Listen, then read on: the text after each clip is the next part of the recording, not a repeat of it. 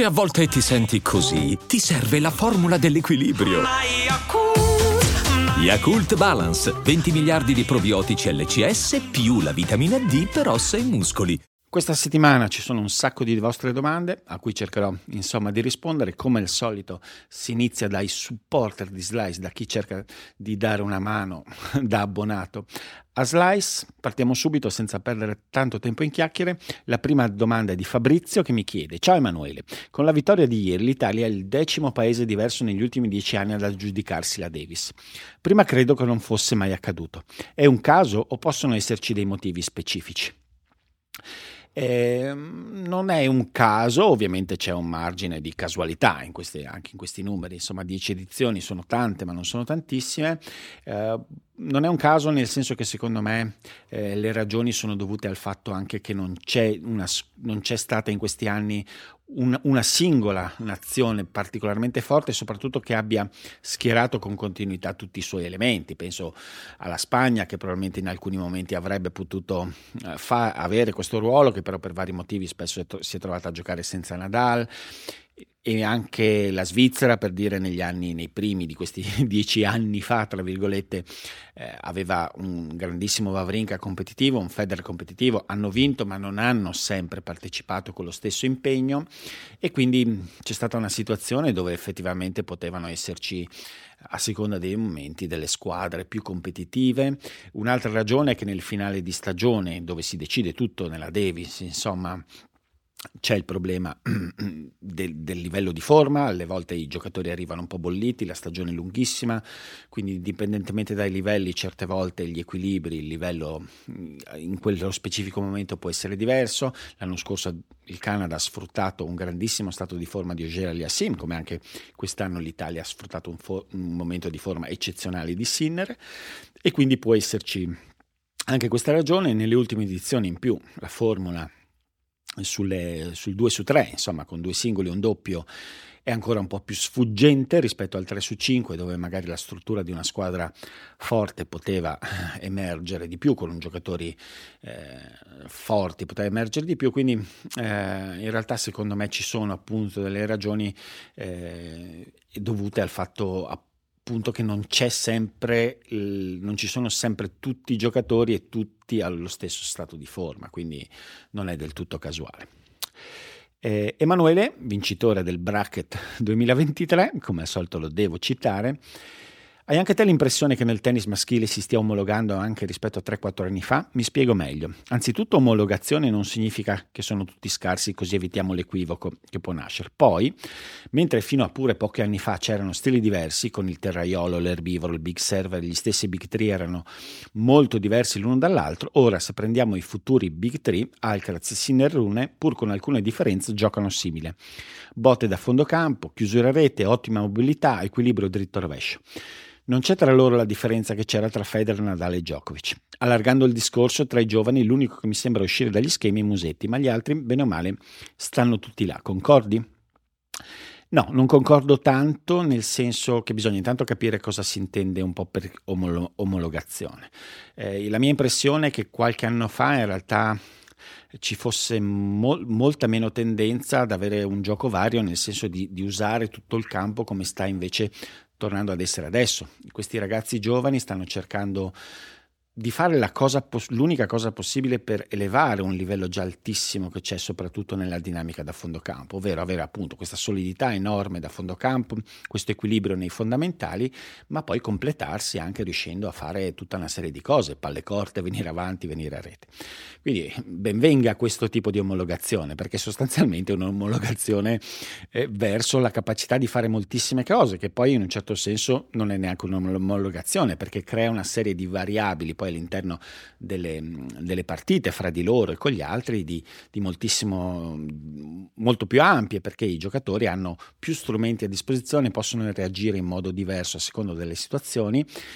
Ed in più, secondo me, in realtà anche la lettura sul fatto che siano differenti, meno differenti rispetto, non so, a Federer, Nadal, Djokovic e Murray non è così, così azzeccata, almeno dal mio punto di vista, nel senso che Marie e Djokovic per un po' hanno giocato in modo molto simile, Nadal aveva uno stile molto diverso ma tendeva a stare comunque anche lui a giocare sostanzialmente da dietro, no? molto da dietro, Federer ovviamente era un giocatore differente, eh, Alcaraz, eh, Rune e Sinner in realtà hanno anche loro delle differenze fra di loro, eh, Sinner tende a spingere fortissimo, a cercare il grande anticipo e la pressione da fondo, si sta completando perché come ho detto tutti cercano adesso di, di fare lo step successivo dal punto di vista tecnico e tattico indispensabile per fare la differenza, quindi essere in grado di, di, chiudere anche verso l'avanti e fare tutto anche dalla metà campo in avanti, però ha una tendenza comunque alla spinta da dietro, alla pressione da dietro, eh, dall'altra parte, l'altro spettro, eh, Alcaraz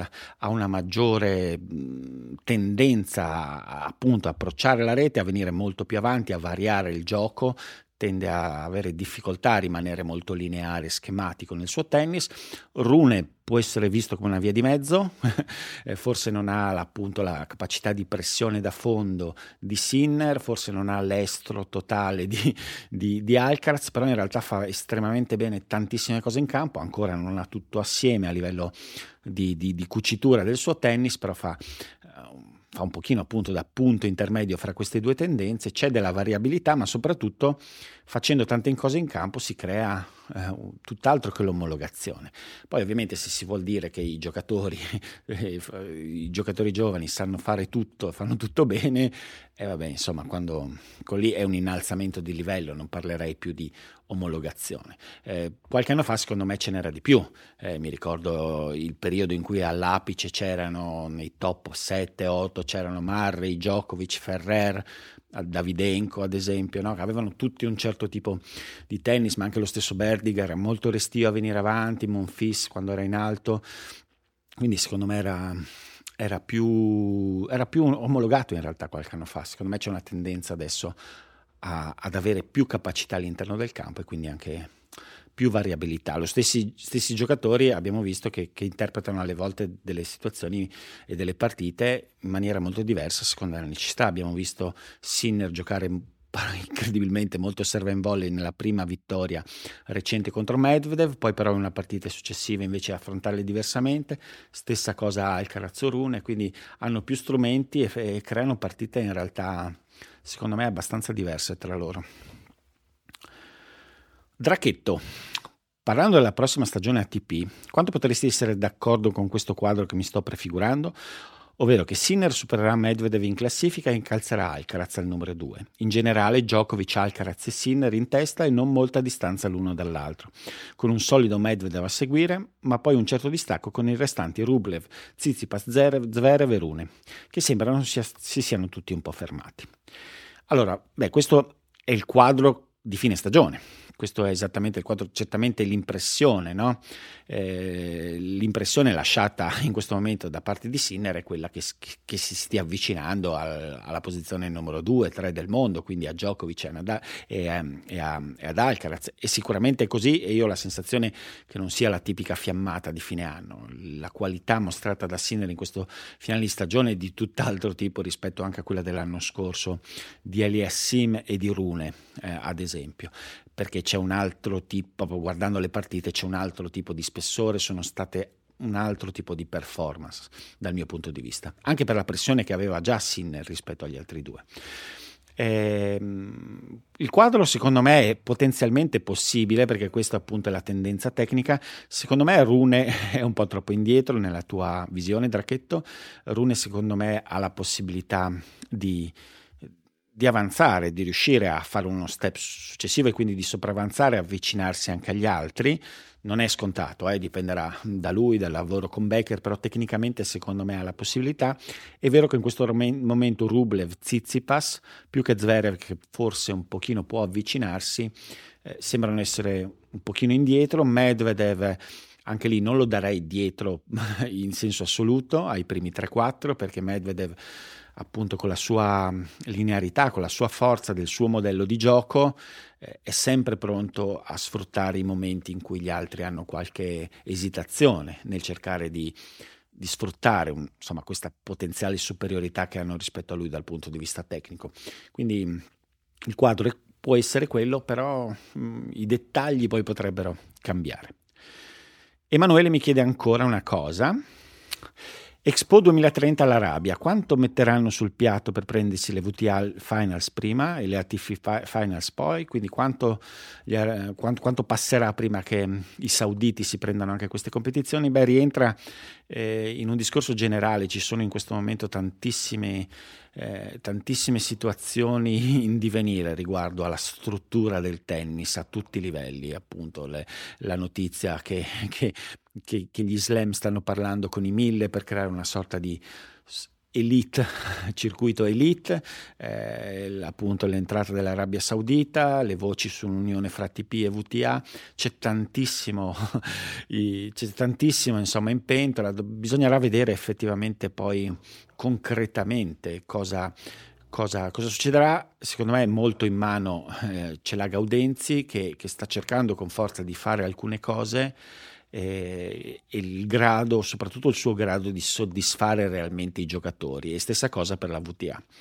Eh, devono soddisfare i giocatori in primis, renderli contenti di questo rapporto con l'associazione che dovrebbe rappresentarli e allora in quel caso si potrebbe, tra virgolette, salvare lo status attuale, altrimenti potrebbero esserci degli sconvolgimenti. Prima di continuare, vi ricordo che Slice è un progetto completamente indipendente, gestito interamente da me, quindi in tutti i suoi aspetti, e per questo ha bisogno del vostro supporto. E per dare una mano, insomma, a Slice ci sono due modi. Il primo è abbonarvi al canale YouTube.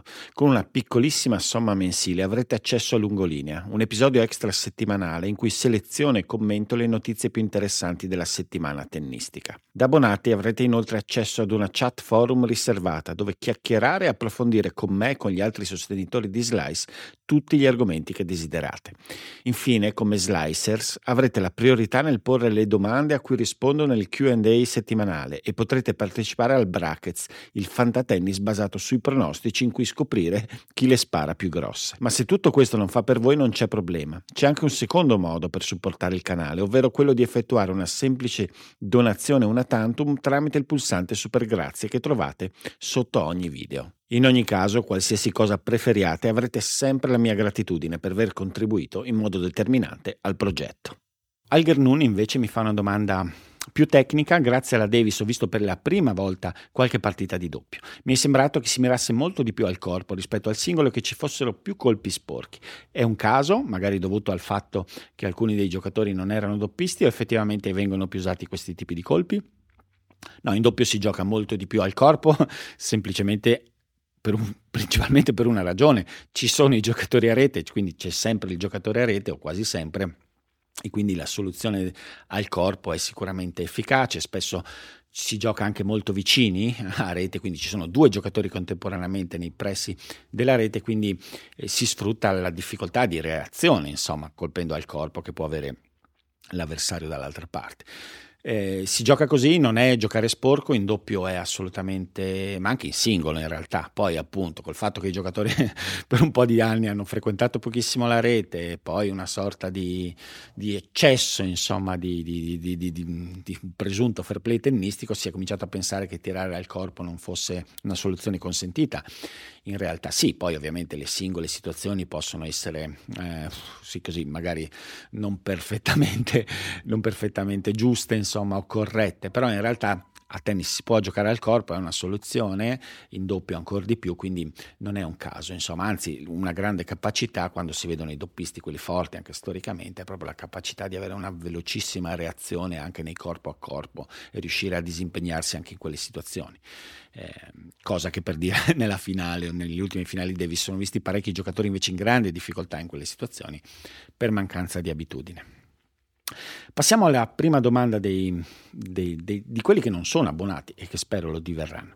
Francesca chiede: Io ho una domanda da profana. Medvedev ha affermato in conferenza stampa a Torino che per Sinner questo buon periodo è un picco favorevole su un andamento ad onde di alti e bassi proprio di ogni tennista. Confermeresti questa visione oppure pensi che Yannick sia in grado di offrire una certa continuità in positivo? Allora, Mm, non sono certo che Medvedev abbia detto esattamente così. Eh, Medvedev mi pare che abbia sottolineato il grande periodo di forma, insomma, il, eh, di crescita di forma, e poi ha detto che effettivamente ogni tennista poi deve confermare un periodo di forma. quindi secondo me il tono era leggermente meno, dis, insomma il tono non era così duro da parte di Medvedev, insomma così dub, dubitante.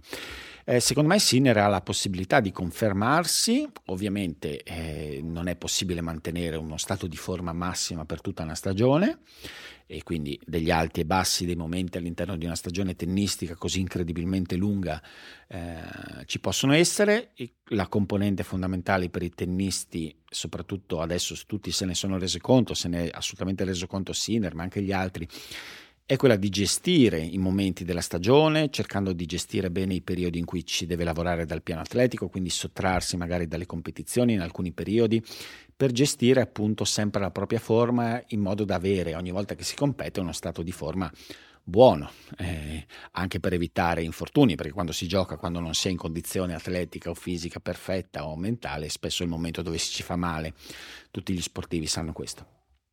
Eh, secondo me Sinner ha i presupposti per riuscire a, sicuramente a portarsi questo finale di stagione nella stagione successiva, non bisogna aspettarsi per tutti quelli che lo tifano, insomma non bisogna eh, avere l'aspettativa che sia sempre così, eh, perché c'è il suo livello, c'è il livello degli altri, appunto ci sono dei normali periodi mh, di differente forma, però secondo me Sinner ha fatto un salto di qualità, non è solo un periodo di forma, è un salto di qualità che si vede anche sotto l'aspetto mentale di consapevolezza, di lucidità, di, di maturità complessiva agonistica.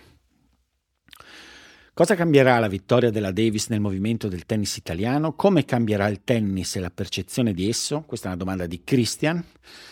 Interessante. Io ci aggiungo una cosa. Non è solo la Coppa Davis, ovviamente anche il fattore Sinner, la presenza di un giocatore così forte, così eh, che riesce a garantire con così continuità o sembra poter garantire che in ogni grande evento eh, l'appassionato italiano, il tifoso italiano abbia una sorta di punto di riferimento semisicuro di avere un giocatore competitivo al via. Beh, potrebbe ovviamente cambiare tanto. Eh, secondo me è più Sinner che la Davis in un certo senso. La Davis è una conseguenza dell'avere Sinner, insomma. la Davis ha una forza dovuta al fatto che molti si avvicinano, possono avvicinarsi al tennis in modo facile, perché tifare la Davis è più facile che seguire, tifare la propria nazionale, no? in una competizione a squadre è più facile che seguire il tour. Quindi la Davis ha un'importanza fortissima per avvicinare la gente, i non super appassionati al tennis.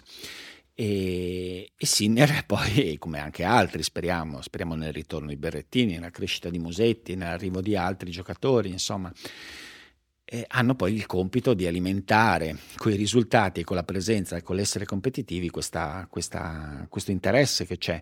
Eh, secondo me, nel caso appunto, si, si, nel caso questi giocatori, eh, insomma, sperando che questi ri- giocatori possano riuscire a mantenere questo livello, beh, in quel momento lì allora eh, secondo me le cose possono cambiare perché con un po' di continuità di queste prestazioni di alto livello allora sì che si riesce ad avere anche eh, l'arrivo magari di ragazzini che cominciano a interessarsi, ad appassionarsi, a giocare, il movimento complessivamente che riesce eh, ad avere insomma un salto anche lui di qualità, insomma ovviamente non basta un singolo evento, non basta una singola annata di un singolo giocatore, ci vuole un po' più di tempo, però insomma in Italia ci sono i presupposti perché questo possa accadere. Ciao, potresti fare un resoconto su tutti i servizi a pagamento per seguire i tornei nel 2024? Ho visto che in rete se ne parla molto e le opinioni sono abbastanza contrastanti. Questa è una domanda di Laila 9228. Allora, la situazione è particolare perché Sky ha preso i diritti di un sacco di tornei, di, dei 1000, anche dei 500, anche dei VTA, anche di molti 250, quindi si è preso tantissimi dei diritti televisivi e quindi in questa situazione per vedere tutto questo tennis eh, si, può, si, può, sottoscrivere un abbonamento a Sky o a Now TV, con la differenza ovviamente di alcuni elementi del, tecnici del servizio. La questione mm, irrisolta, che non è ancora del tutto chiara, è Super Tennis, che sembra essere rimasta completamente scoperta a questo punto, e avere solo gli US Open, però sembra impossibile pensare che Super Tennis si arrenda così, perché la sua identità come canale è fatta appunto dalla proposizione dei 500 e dei 250 e della VTA e quindi bisognerà capire se Super Tennis cercherà di acquisire parte di questi diritti, magari barattandoli con una condivisione dei diritti sugli US Open. Eh, questo bisogna vedere, ovviamente cambia perché se non si può vedere tennis su super tennis bisogna pagare in qualche modo. Quindi eh, sicuramente eh, Now TV e Sky garantiscono questa parte, garantiscono i 1000, i 250, molta parte della VTA, forse qualche torneo rimane fuori. E, e Wimbledon. Poi per gli slam c'è la necessità di avere un servizio come Eurosport o Discovery Plus per per gli slam restanti, quindi praticamente gli Australian Open e Roland Garros, Super Tennis agli US Open, per vederlo bene dovete avere anche Super Tennis X, oppure in alternativa diciamo parziale a Sky c'è la possibilità del servizio che uso io che si chiama Tennis TV, che è un servizio di streaming che copre a livello ATP tutti i 1000, tutti i 250, tutti i 500, però non copre gli slam e non copre soprattutto la VTA. Quindi la situazione non è ottima, nel senso che per vedere tutto tutto bisogna sottoscrivere più cose. Cosa faccio io solitamente? io ho di solito un abbonamento a Discovery che gestisco su base mensile. Eh, a seconda dei mesi che mi interessano, in questo caso ovviamente eh, farò l'abbonamento per seguire l'Australian Open, lo sospenderò, poi farò l'abbonamento per vedere Roland Garros. Eh, durante Wimbledon faccio l'abbonamento a Now eh, per vedere appunto Wimbledon, anche se alle volte sono costretto ad andare sul sito della BBC e poi ho Tennis TV per vedere tutto il resto e ho anche io personalmente anche Super Tennis X fino a questo avevo fino a questo momento per seguire la VTA. Adesso per seguire la VTA bisognerà vedere se sarà necessario avere sempre attivo un abbonamento almeno a Now TV o insomma capire esattamente cosa fare.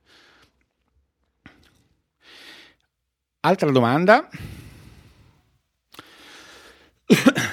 Claudio Monti, abbonato, era andata giù la sua domanda, doveva star su. Quali sono stati i tre match slam migliori della stagione secondo te? Qual è stato il torneo che ti ha entusiasmato di più quest'anno? Allora, ci ho pensato un po', ho letto la domanda qualche giorno fa, sì, ieri in realtà, o poco, insomma, poco tempo fa. I tre match. Mi viene in mente agli Australian Open Kokinakis Murray, partita magari indietro a livello di turni nel torneo, ma assolutamente incredibile ha, costretto gli italiani a fare le ore non piccole, piccolissime, a fare l'alba, ma ha avuto una dinamica folle, veramente la, una rappresentazione perfetta di cos'è il tennis 3 su 5 a livello slam. Pazzesca, partita pazzesca soprattutto dal punto di vista delle emozioni, incredibile. A Parigi mi è venuta in mente, mi è tornata in mente, ho fatto un po' di analisi, perché vedo talmente tanto tennis che alle volte è difficile poi. E, e sinceramente la partita di Sonico con Rublev è una partita che mi è rimasta, la rimonta da 2-7-0 con un avversario così forte che ha vinto Monte Carlo. Insomma, secondo me è la prestazione fra i tennisti italiani più sottovalutata singola dell'anno. La vittoria di Sonico con Rublev in un punto anche abbastanza importante del torneo, giocando poi tre set di qualità fantastica da parte di Sonic. E poi sicuramente la terza partita è la finale di Wimbledon, eh, perché è stata una grande partita sotto tanti punti di vista. Mm, tecnicamente magari ci sono state partite anche migliori in generale, storicamente, però simbolicamente anche nello sviluppo, il pathos dal punto di vista del punteggio, insomma è stata una grandissima partita con una sorpresa anche notevole in un certo senso, la vittoria di Alcaraz con Djokovic, eh, questa è la terza partita e, e anche il torneo di Wimbledon per me è stato il torneo fra quelli dello slam più avvincente quest'anno. Ci sono state tante cose interessanti, tante dinamiche interessanti, non solo nella finale, ma penso a Eubanks, penso a, appunto anche a Sinner, rientro di Berrettini, eh, alla performance comunque buona eh, da parte di Medvedev, insomma t- tante cose belle state, ci sono state in questo Wimbledon di quest'anno. Allora, qua passiamo invece a una domanda di NC16. Dopo Malaga, in tanti prevedono Arnaldi numero 2 d'Italia a fine 2024 di fatto a scapito di Musetti. Il sanremese in ascesa ha una mentalità sempre propositiva nel bene e nel male e sembra disporre di una maggiore adattabilità alle varie superfici. Musetti dal canto suo ha talento e forse potenzialità maggiori, ma deve scontrarsi con questo problema atavico della posizione in campo troppo arretrata, un po', un po di indole, un po' di apertura dei colpi troppo ampie, specie sul lato del dritto. Cosa attendersi nel 2024? Eh, lui dice: Io mi aspetto una stagione di rilancio per Lorenzo e nonostante la grande crescita di Matteo, immagino possa essergli ancora davanti nel ranking. C'è un'altra domanda di Sonia E, no, di Sonia. C'è qualcun altro che mi ha chiesto di Sinner, di, di Musetti. Già, mia sensazione. C'è, adesso mi sfugge, mi, mi, sono perso, però c'era qualcun altro che mi chiedeva di... Ecco, sono sicuro, mi dice Giulio Gargiulo, sono sicuro che molte persone ti chiederanno di Sinder e invece lui vuole, fare, vuole sapere qualcosa di Musetti. E, ehm, beh, allora, Musetti eh, ha la necessità di, sicuramente di cercare di fare un salto in avanti. Quest'anno è stato veramente una stagione non definirei negativa perché c'è stato quel passaggio appunto sulla terra battuta da Monte Carlo, diciamo fino alla stagione anche sull'erba che è stata positiva di buonissimo livello. Prima della batosta presa da Alcaraz stava giocando benissimo, Roland Garros aveva giocato alcune partite di grandissimo livello e sembrava sembrava veramente avviato a, a una crescita.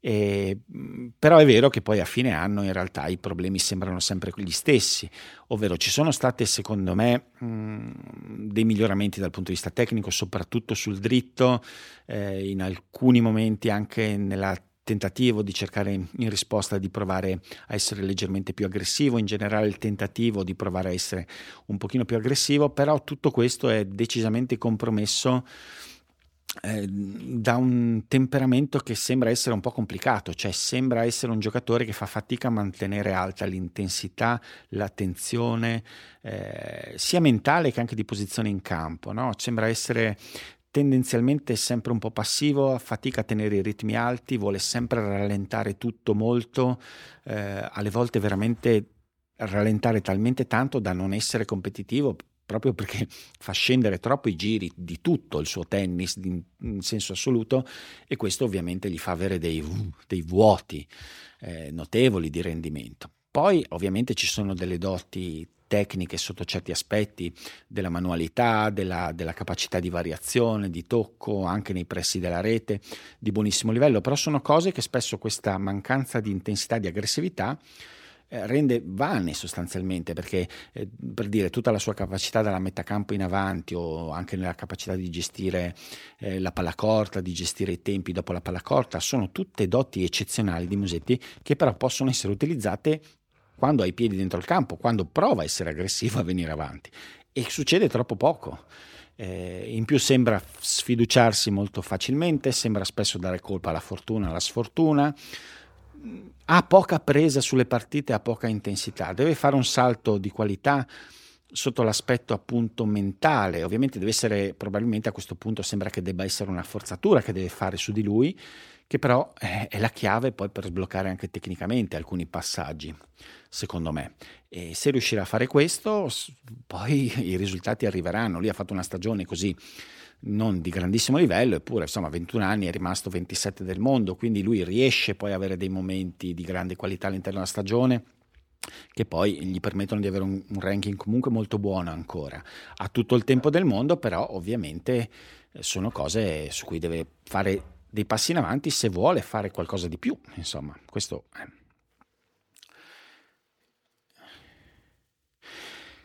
Sonia mi chiede invece, parla di qualcun altro, non italiano, in questo caso in passato molti pensavano che Tsitsipas sarebbe stato il futuro numero uno del tennis. Adesso viene definito incompiuto, involuto e in un certo senso una delusione. Tu cosa ne pensi? Può avere una possibilità in futuro o rovescio meno soldo rispetto al resto del suo gioco rischia di limitarlo? Eh, Tsitsipas definire una delusione è difficile, uno che ha fatto due finali slam, che ha fatto è stato insomma altissimo in classifica, anche quest'anno comunque ha raggiunto le finals, ha fatto una finale slam. Quest'anno è stato sicuramente un anno complicato dopo l'Australia dove comunque eh, il livello è stato inferiore a alcune stagioni precedenti.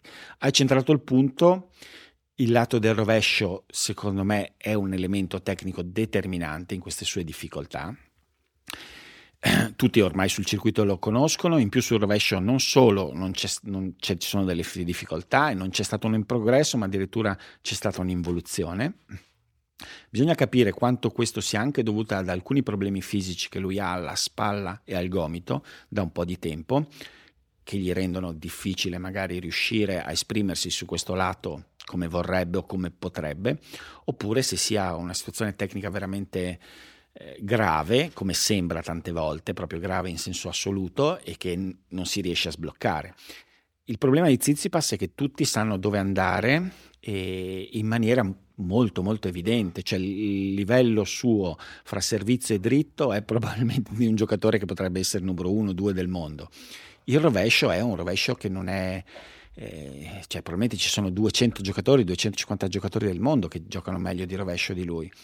E questo è un problema con giocatori, come dicevamo prima, che adesso sanno fare tutto, anche quelli delle nuove generazioni come, come Alcaraz oppure come Sinner, che sono pronti a, a, a esporre insomma, un tuo lato così deficitario in modo spietato e lì diventa complesso. Se lui non riesce a servire alla grandissima e non riesce ad avere qualche sussulto minimo in risposta, o se l'altro non serve malissimo, allora dargli la possibilità anche in risposta, per lui le cose sono difficili. Oltretutto, secondo me, c'è una componente psicologica in questo periodo per Zizipas, come può essere anche per Zverev, insomma, per certi versi, è il fatto di essere passati dal, dall'essere loro, la next gen, i potenziali, no? nuovi padroni del tennis mondiale dopo il ritiro di Nadal, Federer e Djokovic, invece non solo a non essere riusciti a raccogliere il testimone, tra virgolette, perché Djokovic continua a bastonarli a ripetizione, ma sembrano essere superati, stati superati anche dalla retrovia da almeno due o tre giocatori che che sembrano forse ai loro occhi potergli levare anche questa possibilità, questo sogno che avevano di poter raccogliere insomma, il comando del tennis mondiale, quindi non è facile neanche dal punto di vista psicologico. La stagione prossima secondo me dirà parecchio di Zizipas, perché ha provato a metà stagione anche a fare un cambio dal punto di vista del suo team, insomma lui è sempre stato seguito dal papà, ha provato a staccarsi, emanciparsi dal papà, ma è durato giusto, giusto mezza estate, è andato con Filippussis e poi è subito tornato nelle braccia del papà. Eh, vedremo, vedremo il prossimo anno, è un anno cruciale soprattutto per Zizipas ancora più che per Zverev. Cosa ne pensi di Alcaraz? mi chiede Irene. La narrazione è che sa fare tutto, che a rete è bravo solo lui, che le palle corte le ha inventate lui, dopo un po' diventa stucchevole. Ma insomma, più che la narrazione, il tennis vive di queste reazioni a seconda dei momenti, dei periodi di un giocatore, di forma di un giocatore. Se fa grandi cose si tende a esaltarlo in maniera totale, quindi a far sembrare che esista solo lui. Insomma, Alcaraz certamente ha moltissime doti tecniche, soprattutto la completezza, la capacità di fare cose, molte cose molto bene, in modo molto rapido, naturale, veloce. Sono delle sue doti che magari sono più spiccate di altre, ma ovviamente non è il solo che esprime un grande tennis. Però eh, non mi sentirei di dire Alcaraz, perché poi in realtà magari anche in questo momento Sinner ha fatto delle grandissime prestazioni e molti ovviamente tenderanno a vedere Sinner, c'è un calo da parte di Rune e di, e di Alcaraz, allora Sinner li ha superati. Insomma, io credo che nei prossimi anni ci saranno molti avvicendamenti, però non eh, sul fatto che uno ha superato definitivamente l'altro, ma ci sarà spesso un, un rincorrersi, spesso, a me appare tentando di evolversi continuamente. Poi ci saranno dei momenti dove si evolve più uno e quindi riesce a prendere magari un po' più di terreno di vantaggio, e poi sarà quell'altro, poi arriverà uno ancora dalle retrovie, oppure uno si fermerà completamente, insomma è tutto in divenire anche considerando che sono tutti ragazzi intorno ai vent'anni. Ciao, anche io ho una domanda che è figlia della mia sensazione. Questo è Soul King, l'ultima domanda della giornata. Probabilmente comune. Credi che sia arrivato per Nole il momento di passare il testimone? Per me questo che si è quasi chiuso resterà il suo ultimo anno da numero uno. Tu che ne pensi?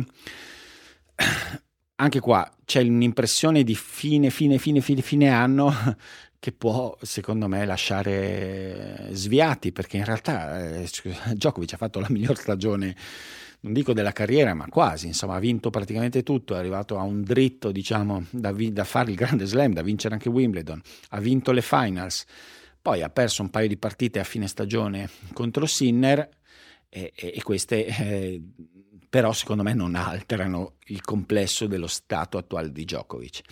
E Djokovic ovviamente dovrà fare i conti adesso con dei giocatori che, che stanno raggiungendo pian piano, si stanno evolvendo, stanno salendo di livello e quindi ci potrà essere della competizione. Cioè, secondo me Djokovic fino a quando sente di avere delle carte per vincere uno slam, eh, ogni volta che, par- che, parte in questo stato di forma che ha attuale, eh, non penso che, che, tirerà i remi in barca. Poi ovviamente se, se, se, questa situazione cambia rapidamente, lui magari sente che è in una fase di stallo, di declino e gli altri hanno un'accelerata totale che lo lascia un po' lì, potrebbe anche repentinamente pensare di, di mollare.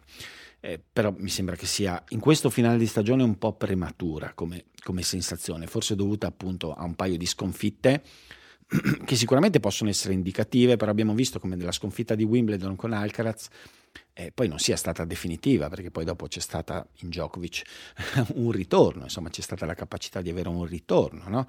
e di rielevare il suo livello. Quindi insomma an- ci andrei cauto. I'm Sandra, and I'm just the professional your small business was looking for. But you didn't hire me because you didn't use LinkedIn jobs. LinkedIn has professionals you can't find anywhere else, including those who aren't actively looking for a new job but might be open to the perfect role, like me. In a given month, over 70% of LinkedIn users don't visit other leading job sites. So if you're not looking on LinkedIn, you'll miss out on great candidates like Sandra. Start hiring professionals like a professional. Post your free job on linkedin.com/people today.